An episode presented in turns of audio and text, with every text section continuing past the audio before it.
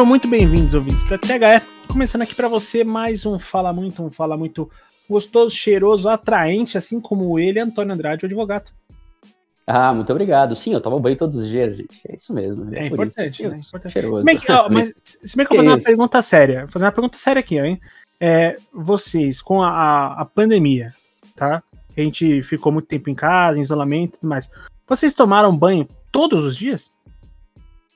Ah, eu não tenho uma planilha de Excel, mas assim, eu sinto que eu tomei banho a maioria dos dias, até porque eu sou meio inquieto, acabava fazendo exercício aqui em casa e tal. Aí ficava difícil dormir meio suado. Então, ah, assim, não, nesse caso sim, você tem razão. Banho eu acho que eu tomei. Cara, é evidentemente que eventualmente um dia que você não fez nada, você ficou depressivo na cama, sei lá, posso não ter tomado, mas até onde eu lembro, acho que pelo menos uma água, um banho de gato ali eu tomei. Ó, e pra gente que é... Se bem que ele tá deixando a vida do sedentarismo, mas ele que durante muito tempo ele foi, assim como eu, um cara que não praticava os exercícios dentro de casa. Luan Matheus, você pode dizer que você teve dias em que você não tomou banho nessa pandemia? Com toda certeza. Muitos dias que eu não tomei banho. Sim. E, pô, um ano e meio, tipo, podia um dia frio, né? Pô, olhando assim pro teto, olhando lá, sei lá, 6 graus. Tá lendo livro? Não, tá aí não. Não tem a menor condição, mas... Pensamento lá em você. Mas eu concordo com o Luan, porque assim... Vamos lá, pô, essa época que a gente teve de frio intenso, né, Luan? A gente trabalha aqui sentado numa cadeira no PC, não exige lá, assim, de você muito esforço físico, então você não é o cara que vai ficar suado, né? Exato.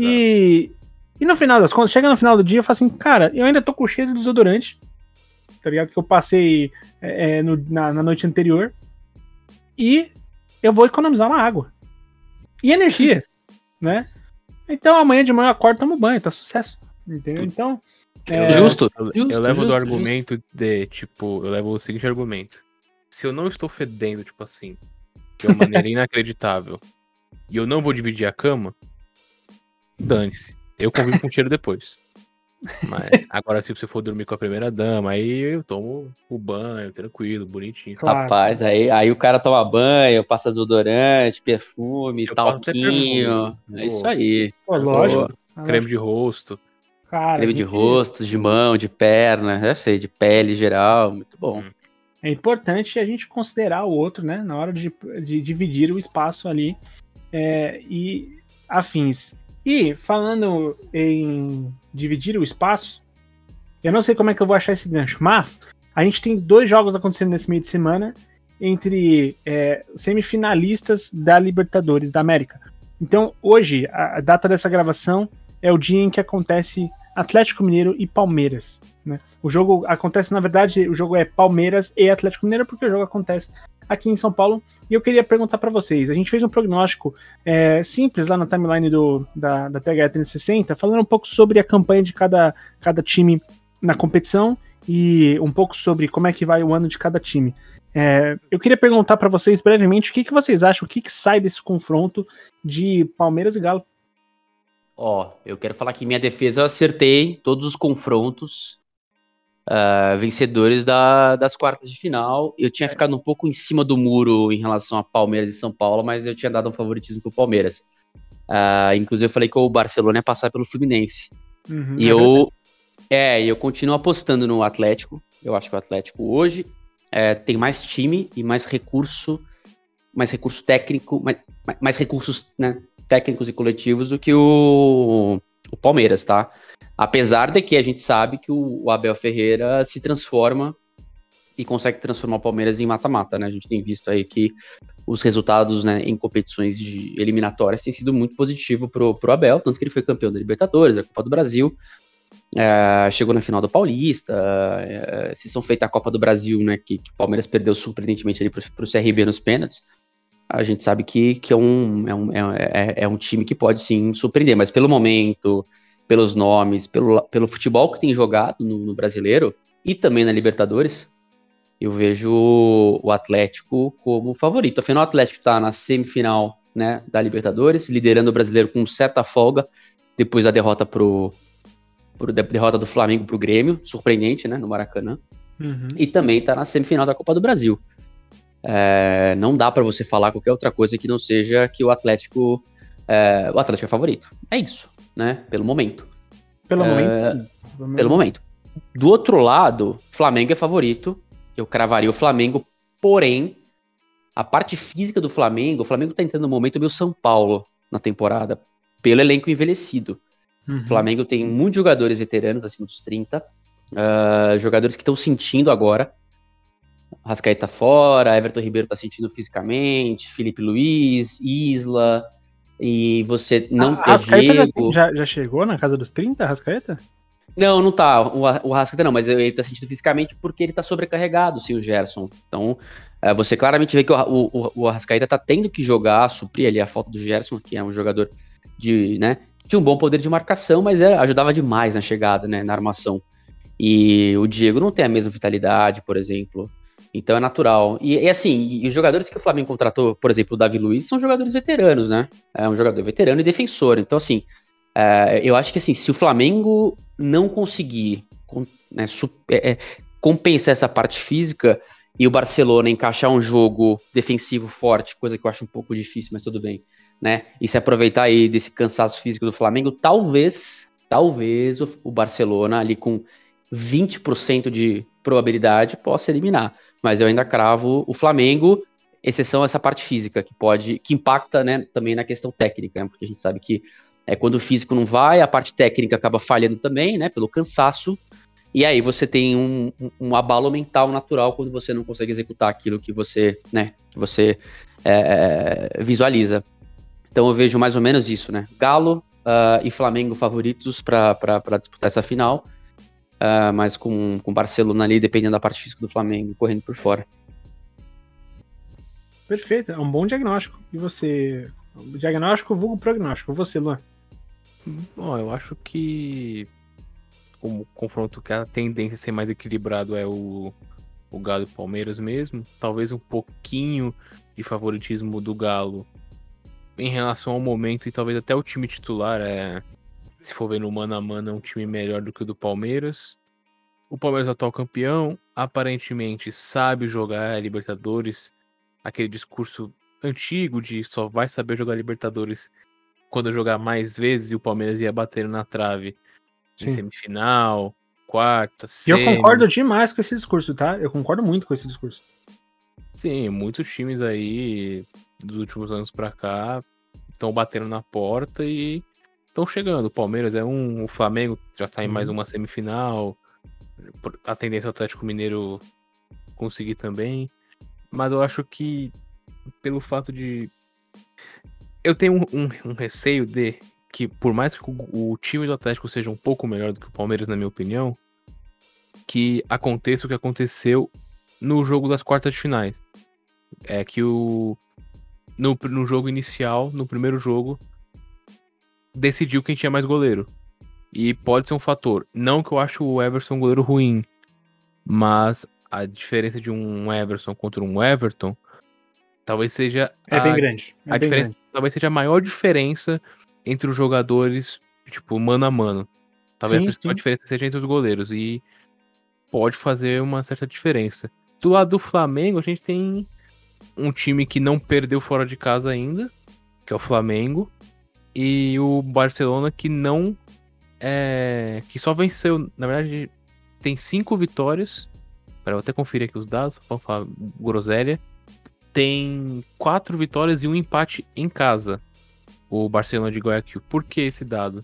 O Barcelona ficou no grupo do Santos e do Boca Juniors, na fase de grupos, e classificou em primeiro com 13 pontos, mais pontos que o Flamengo, que também terminou em primeiro no seu grupo. Porém, devido à melhor campanha, o Barcelona decide em casa. Então, o Flamengo, que no mata-mata, que é o time do Renato Gaúcho, tem a tendência de resolver os seus jogos tranquilamente. Dos 4 jogos que teve do mata-mata, 3 foram goleadas. A tendência é que o Flamengo tenha que decidir esse jogo em casa, fazer um bom resultado em casa. Porque já foi comprovado que o Barcelona, lá no Equador, é um adversário chato. E é um time muito físico, um time que corre muito. E talvez o Flamengo sinta isso, principalmente o sistema defensivo, que é a criptonita do Flamengo, né?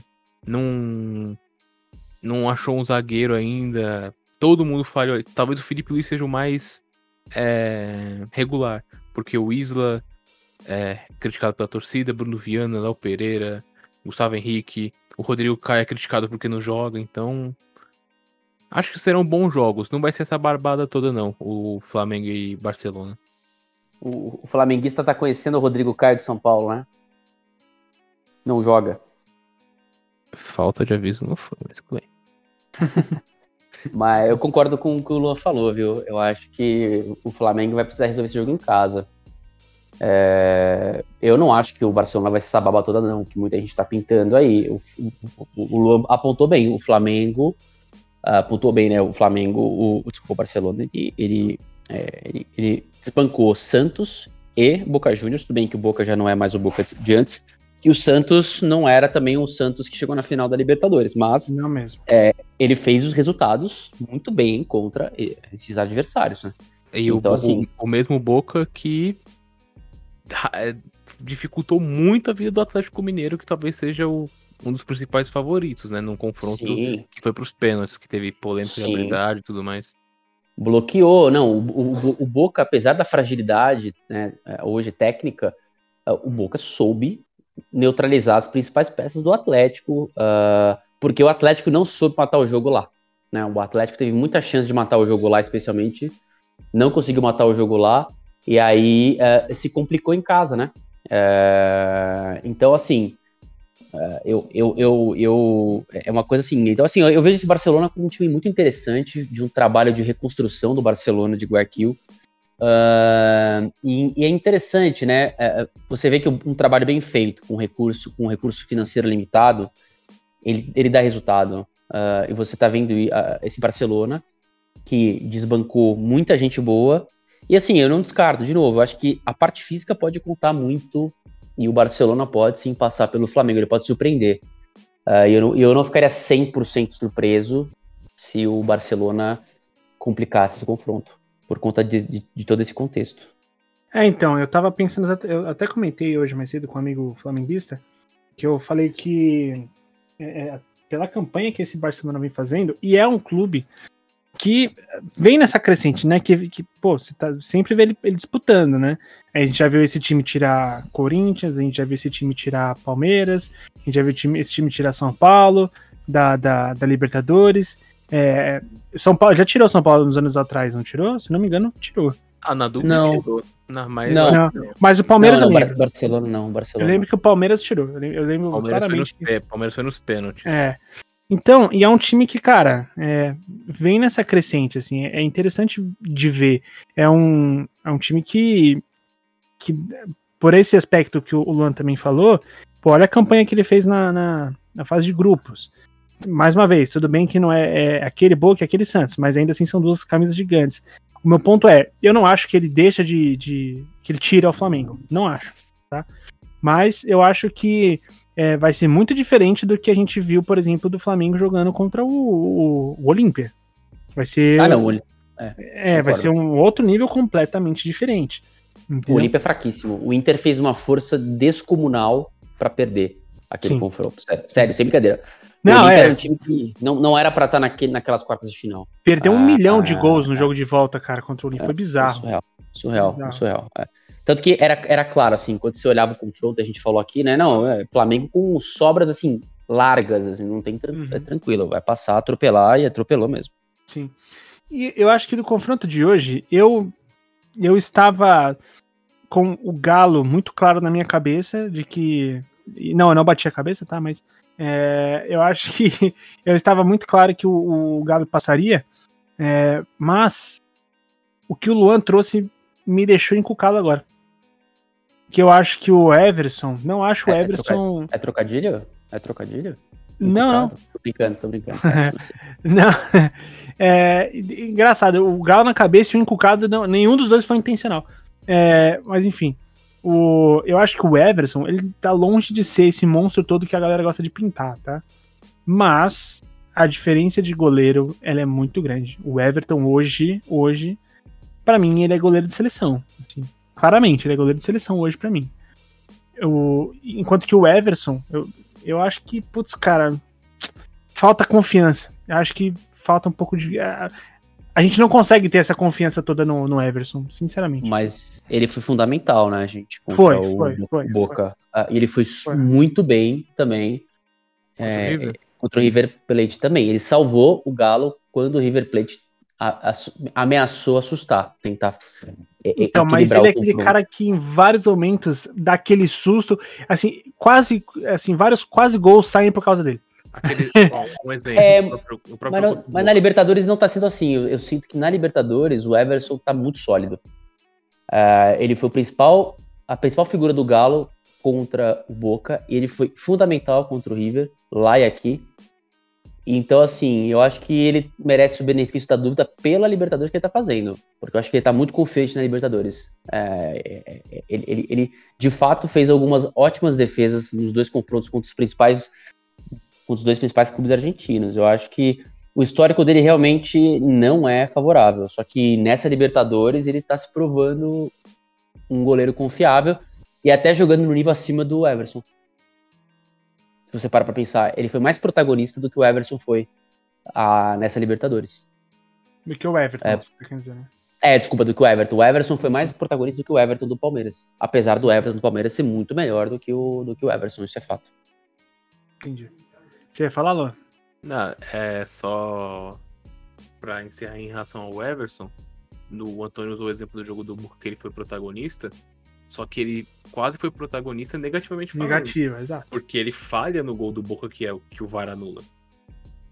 Então, se o VAR não anula aquele gol, polêmicas à parte, não vou entrar no mérito se era pra validar ou não, o Everton não ia ter o tempo de brilhar nos pênaltis, ele ia ser taxado como o cara que foi o responsável pela eliminação do Galo naquele jogo. Então, assim, goleiro você não pode elogiar até acabar o jogo. E eu, infelizmente, coloco o Everson ainda nesse nível de eu não consigo elogiar até acabar o jogo. Então... E assim, a zaga, você vai ver, o Nathan e o Júnior Alonso estão jogando bem, o Arana é espetacular. Enfim, eu acho que vão ser dois bons jogos, diferentemente de alguns prognósticos, porque muita gente não gosta do futebol que o Abel aplica, e nem que o Cuca, acha que pode ser dois jogos de retranca, mas acho que vão ser bons jogos. Sim, de fato, eu não tenho dúvida de que veremos bons jogos nessas semifinais de Libertadores. E, encerrando esse primeiro bloco, vamos soltar aquela vinheta que... eu tô esquizofrênico ultimamente. Tem programa que eu solto vinheta, tem programa que eu não solto vinheta. Esse aqui eu vou soltar a vinheta que a gente já vai falar sobre o tema principal do episódio.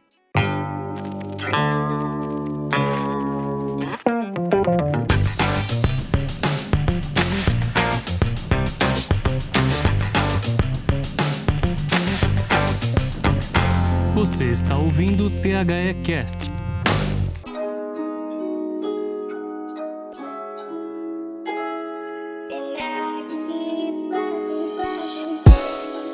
Bom, ouvintes, a gente veio aqui falar que saiu aqui a nota que a lei do mandante foi sancionada, impacta o cenário de venda dos direitos de mídia. Essa notícia que saiu ainda no dia de ontem, dia 20 de setembro, né, dia anterior à data dessa gravação, e a gente teve aqui como base o Marketing Esportivo, que inclusive é grande parceiro da escola, o MKT Esportivo, né, que vale a recomendação de vocês seguirem nas mídias sociais, sempre traz ações de marketing e mudanças na visão de marketing e gestão dos clubes que são bem interessantes. E basicamente aquele projeto de lei que tinha sido sancionado, já tinha sido iniciado, né, a lei do mandante, que a gente já tinha visto no meio do ano passado, estou lembrando certo, Antônio? Perfeito. Isso. Então, a lei foi sancionada e a partir de agora ela deve valer a partir da próxima temporada, é isso? Não, já vale a partir de agora, já está valendo. No meio do campeonato? Mas não para contratos vigentes. Isso tá. É um adendo que precisa ser feito. Ele vai valer a partir dos novos contratos celebrados, tá? O contrato brasileiro vai até 2024, então até lá, se você não tiver nenhuma quebra de contrato, rompimento, tá garantido ainda o direito de arena, né? Entendi. Todo mundo, os dois clubes estão concordando, mas é isso. Entendi. E na prática, o que muda? Na prática, basicamente, o mandante do evento pode negociar o seu jogo, independentemente da concordância do visitante, que era a lógica que vigia antigamente com o Direito de Arena. Os dois clubes do evento precisavam estar de acordo com a transmissão. Agora, não mais, de acordo com a nova lei do mandante, o mandante vende o seu jogo para quem ele bem entender, para qualquer plataforma, e de novo, independentemente da concordância do visitante. Certo. E aquele argumento, Antônio, de que... aquele argumento eu pergunto se ele vale, tá? Vale aquele argumento de falar assim, pô, mas antes, quando você era obrigado a negociar com os dois clubes, você ainda incluía, você tinha formas de incluir o time menor, né? Nessas negociações, e ele assim, meio que se aproveitar das negociações para poder levar o seu, né? Esse papo de que os times menores, que não vão ter tanta procura para direito de transmissão, assim como terão times de grandes massas, ela vale? Olha, a gente sabe que o discurso é esse, eu acho pouco provável. Você até pode falar que, meu Deus, um Bangu da vida vai poder vender o seu jogo contra o Flamengo por um valor mais alto. Mas não, né? Porque o Bangu vai conseguir vender um jogo de meio de carioca completamente desinteressante, moça bonita, com gramado horroroso, com 45 graus, com 7 pessoas assistindo, e ninguém vai querer assistir isso. Beleza, ele pode mudar o mando pro Maracanã? Pode e tal. Ele pode colocar 100% da bilheteria pro Flamengo? Pode. Ele vai arrecadar 100%? Ok e tal. Mas, assim, de novo, a gente sabe que não é assim que funciona, né? A gente sabe que os índices de audiência dos estaduais, por exemplo, pegando que são os menores times que a gente tem à disposição, eles são baixos hoje em dia. O próprio Carioca teve índices baixos de audiência e tem tido, né? Tanto que a Globo desistiu do Campeonato Carioca, aproveitando lá a brecha justamente de uma quebra de contrato dos clubes. Por conta, na época da medida provisória, aquele embrólio todo, né, que a gente teve. Uhum. Então, assim, a lógica, para mim, não se aplica, porque, de novo, o apelo é muito pequeno. O que vale é o combo de jogos que você vende, né? Então, você pode falar que o clube pequeno vai conseguir vender mais, mas ele não tem estrutura, gente. Não é assim que funciona, sabe? As pessoas, elas têm uma falsa ilusão de que todo mundo vai nadar no dinheiro. Assim, a gente não nadou no dinheiro na época da Copa do Mundo, a gente não nadou no dinheiro. A gente nunca nadou no dinheiro, gente. A gente até teve uma inundação de patrocínios quando o Brasil foi anunciado como Copa do Mundo, quando o Ronaldo veio pro Brasil, o Ronaldinho Gaúcho voltou, sabe aquela coisa? Os patrocínios estouraram, 20 milhões, 30 milhões. Não, meu Deus, o Brasil agora mudou de patamar, né, e tal, usando ficou famoso com o Flamengo, o Bruno Henrique.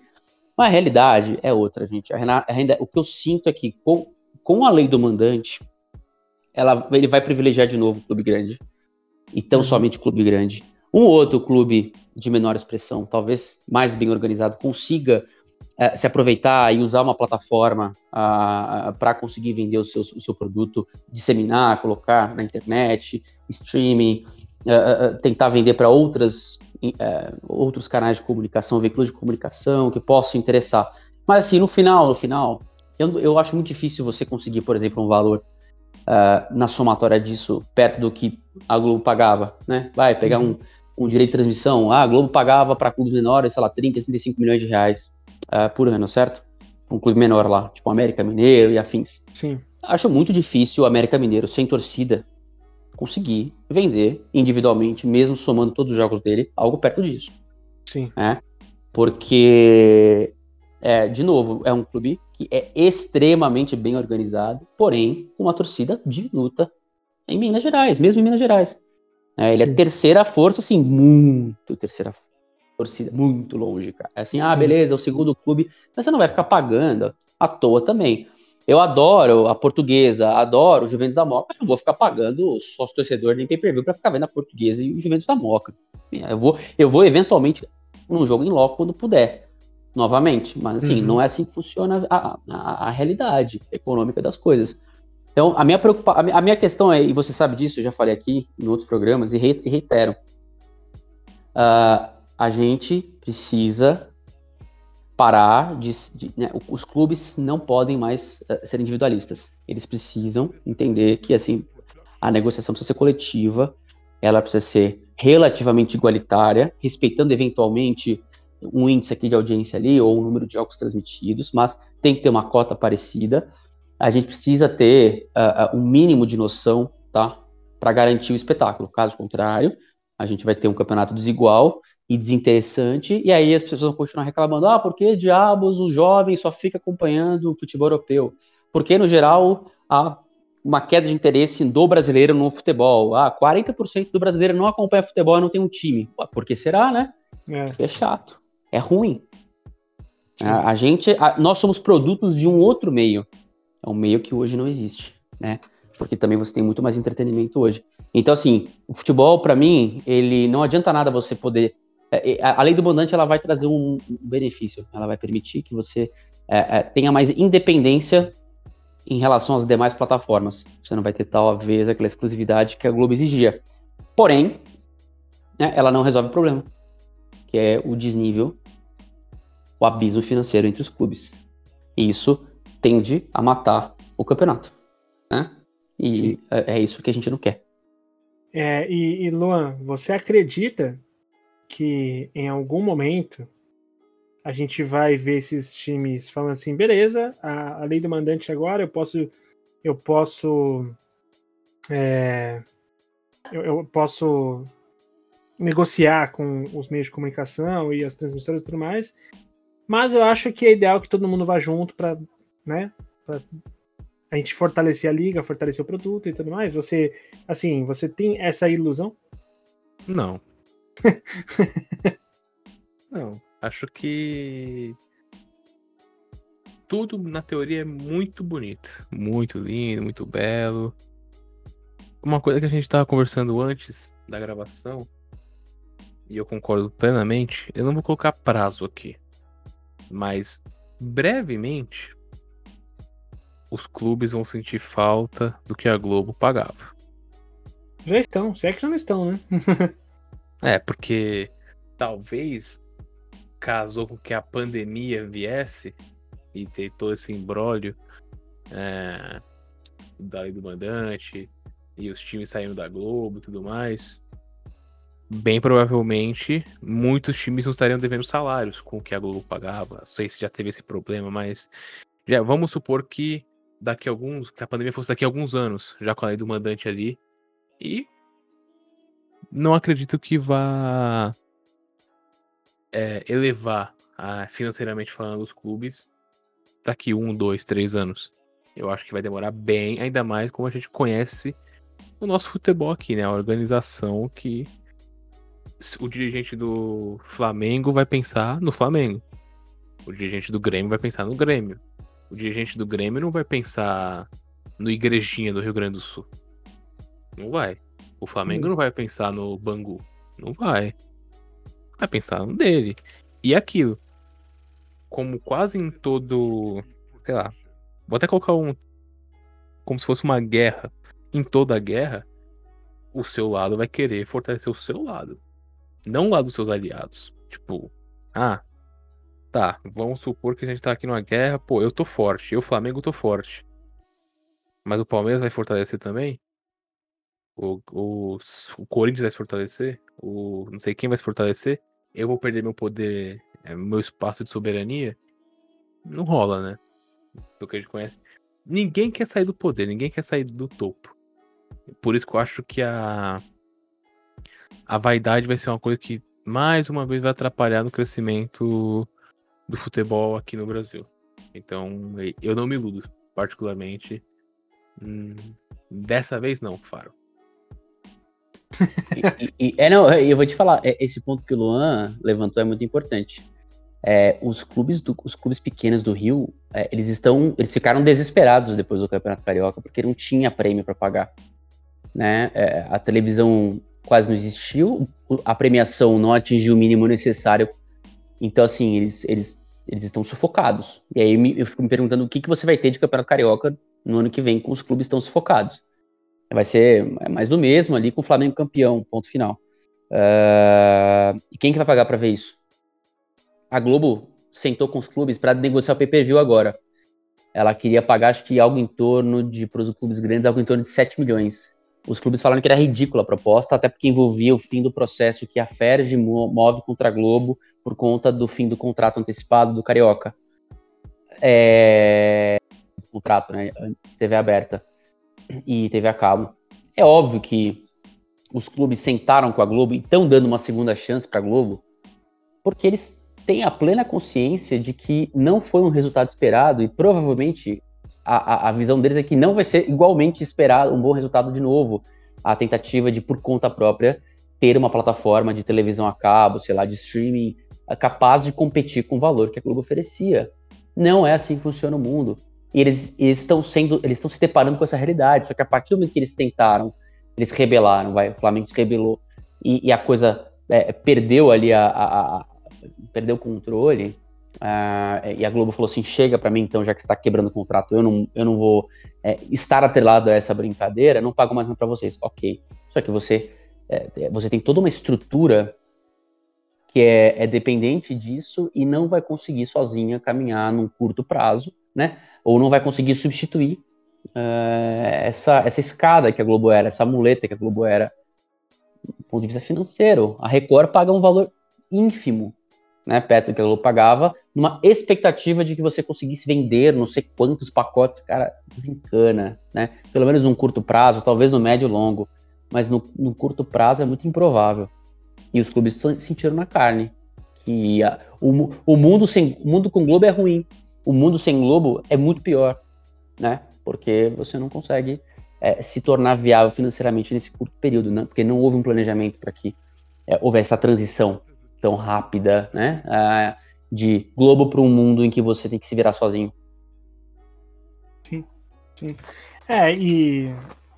E é uma coisa que a gente deve ver acontecendo cada vez mais, esse retorno, porque você começou a criar uma história de que você vender por sua conta e risco seria muito melhor, né? E a gente vê que não é, né? Que não tá sendo melhor e que você não vai tirar a sua renda o que tirava a própria Globo, né? Então, o exemplo do Carioca aí foi perfeito. Eles tiravam um número com a Globo, foram negociar com a Record e foi muito abaixo. E ainda não entenderam, né, o quanto vale ou o quanto não vale, né, a competição. Então, cara, putz, eu acho que... Sabe qual é o meu medo? O meu medo é que, assim, eu acho que... Pode ser inocência minha, talvez, não sei. Mas a impressão que eu tenho é que vai chegar esse ponto. Vai chegar esse momento, tá? Em que os clubes vão, sim, se unir para debater de uma forma coletiva os rendimentos, enfim, os direitos de transmissão para tentar meio que incluir todo mundo. Só que eu acho que isso vai acontecer depois do momento de quebra. Entendeu? Eu acho que isso só vai acontecer depois de um momento de muito... Assim, depois de uma quebra muito grande... entre que clubes tiverem assim, muito ruim, num futuro onde Vasco e Botafogo que estejam numa situação pior do que essa, tá? No momento em que, sei lá, esses clubes que não são os que mais arrecadam de cada estado, tiveram um momento de tipo, cara, não tem mais pra onde correr, e os outros grandes falarem, cara, mas se não tiver competição, não tem título, né? Se não tiver competição, não tem público, e assim por diante. Eu acho que vão esticar a corda ao ponto dela quase estourar pra falar, pô, beleza, vai, vamos aí se juntar e trocar ideia. E essa é a previsão que eu me arrisco a fazer. Se ela está certa ou não, eu não sei. A chance de eu estar errado é muito grande, e de mesmo quando chegar nesse ponto, as pessoas continuam ignorando. Né? Mas eu não sei, eu acho que eu não vejo, assim como o Luan, eu também sei lá, eu acho que somente um caso muito, muito extremo para fazer as pessoas repensarem alguma coisa em relação a isso, mas vamos ver, né, o que a gente pode fazer nessa hora é torcer. Eu não sei se a gente já esgotou a pauta, vocês gostariam de falar ainda alguma coisa a respeito da Lei do Mandante? Eu não, mas tô tranquilo. Eu acho que não, acho que a gente, é um assunto que A gente vai ter que ver, a gente vai ter que esperar para ver como é que os clubes vão reagir. E na torcida, para que a tal liga, que tanto voltou a se falar recentemente, ela realmente sai do papel, porque a gente precisa de uma união do futebol. E vocês acham que vai ser o caso dessa união excluir outros times? Igual a gente já falou a respeito dessa desunião que vem rolando, desse ameaço aí das competições acontecendo, especialmente sem o Flamengo e tudo mais. Você acha que vai ser esse o sintoma? Vocês acham que isso vai chegar a acontecer? Eu acho que sim. Em algum momento, se o Flamengo continuar dessa forma, os dirigentes do Flamengo, né? Porque a instituição Flamengo é outra história. Mas sim. Isso é a torcida. Mas sim, eu acho que os demais clubes, talvez, para tentar dar uma baixada na bola e tirar o poder que o Flamengo acha que tem, eles vão com certeza se organizar e montar uma liga, talvez sem a participação do Flamengo. E o Flamengo vai ser convidado depois, sem tanto poder de mando inicial. Porque justamente ninguém quer alguém que se ache maior do que os outros.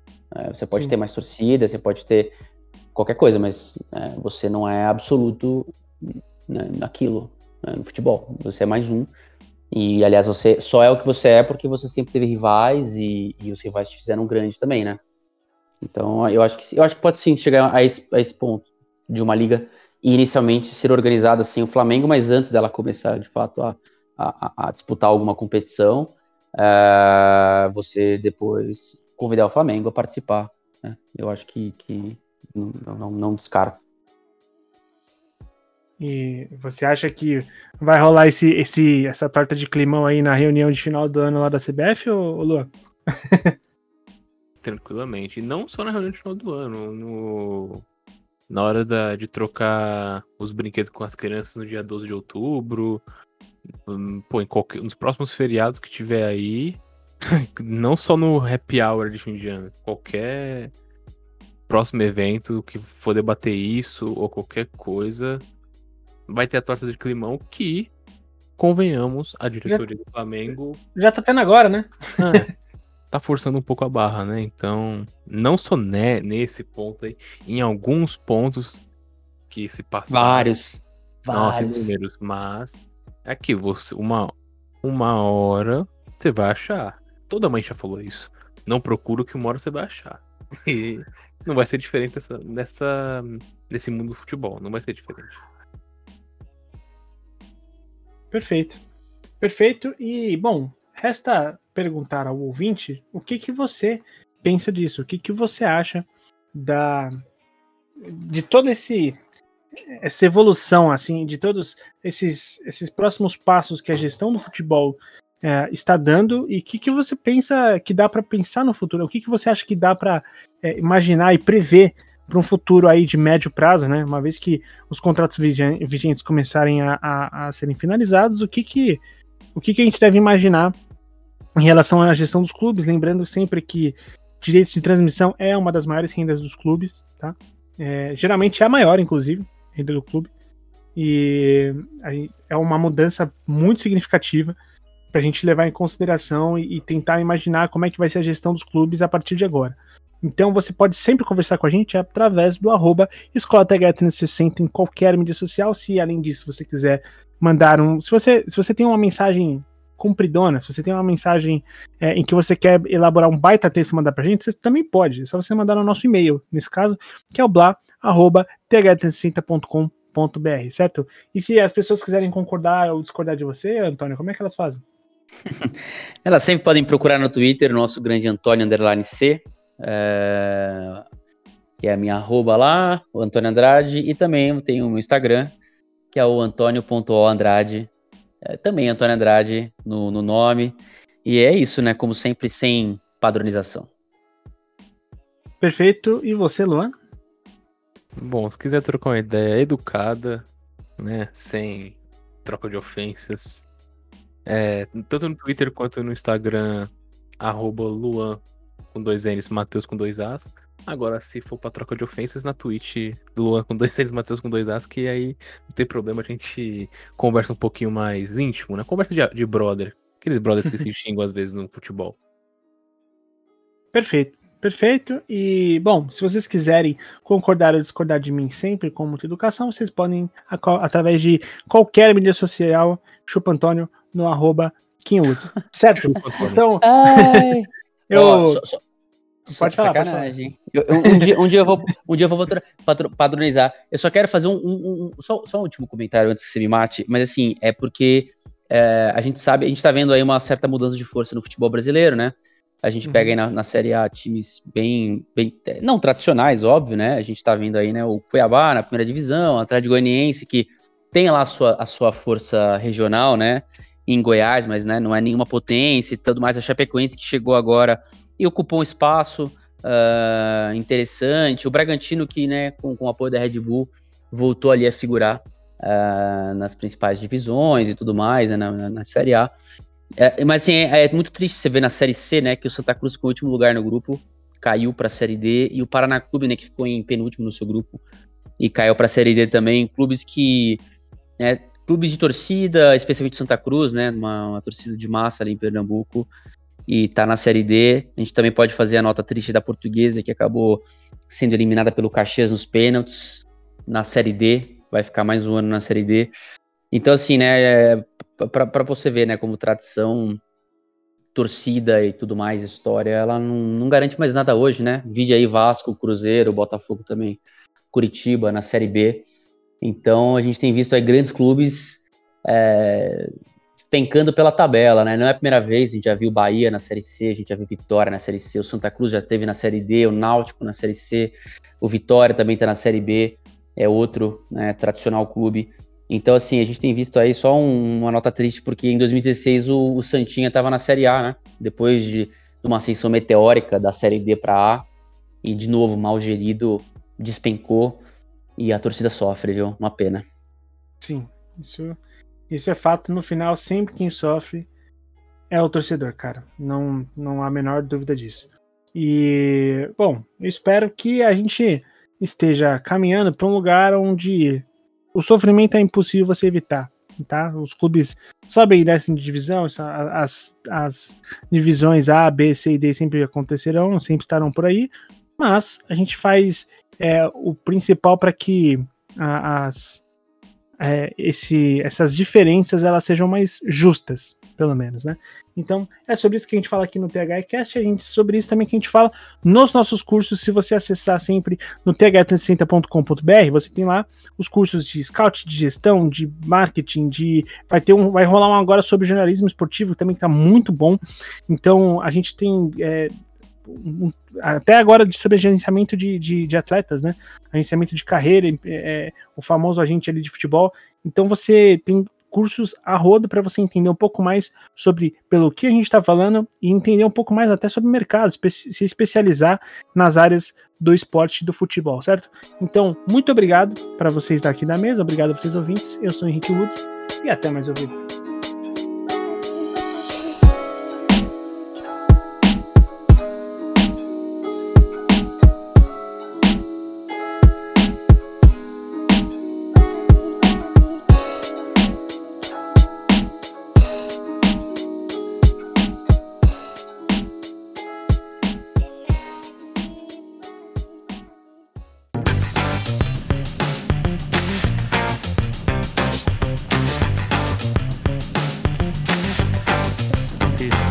Foi produzido por THE 360.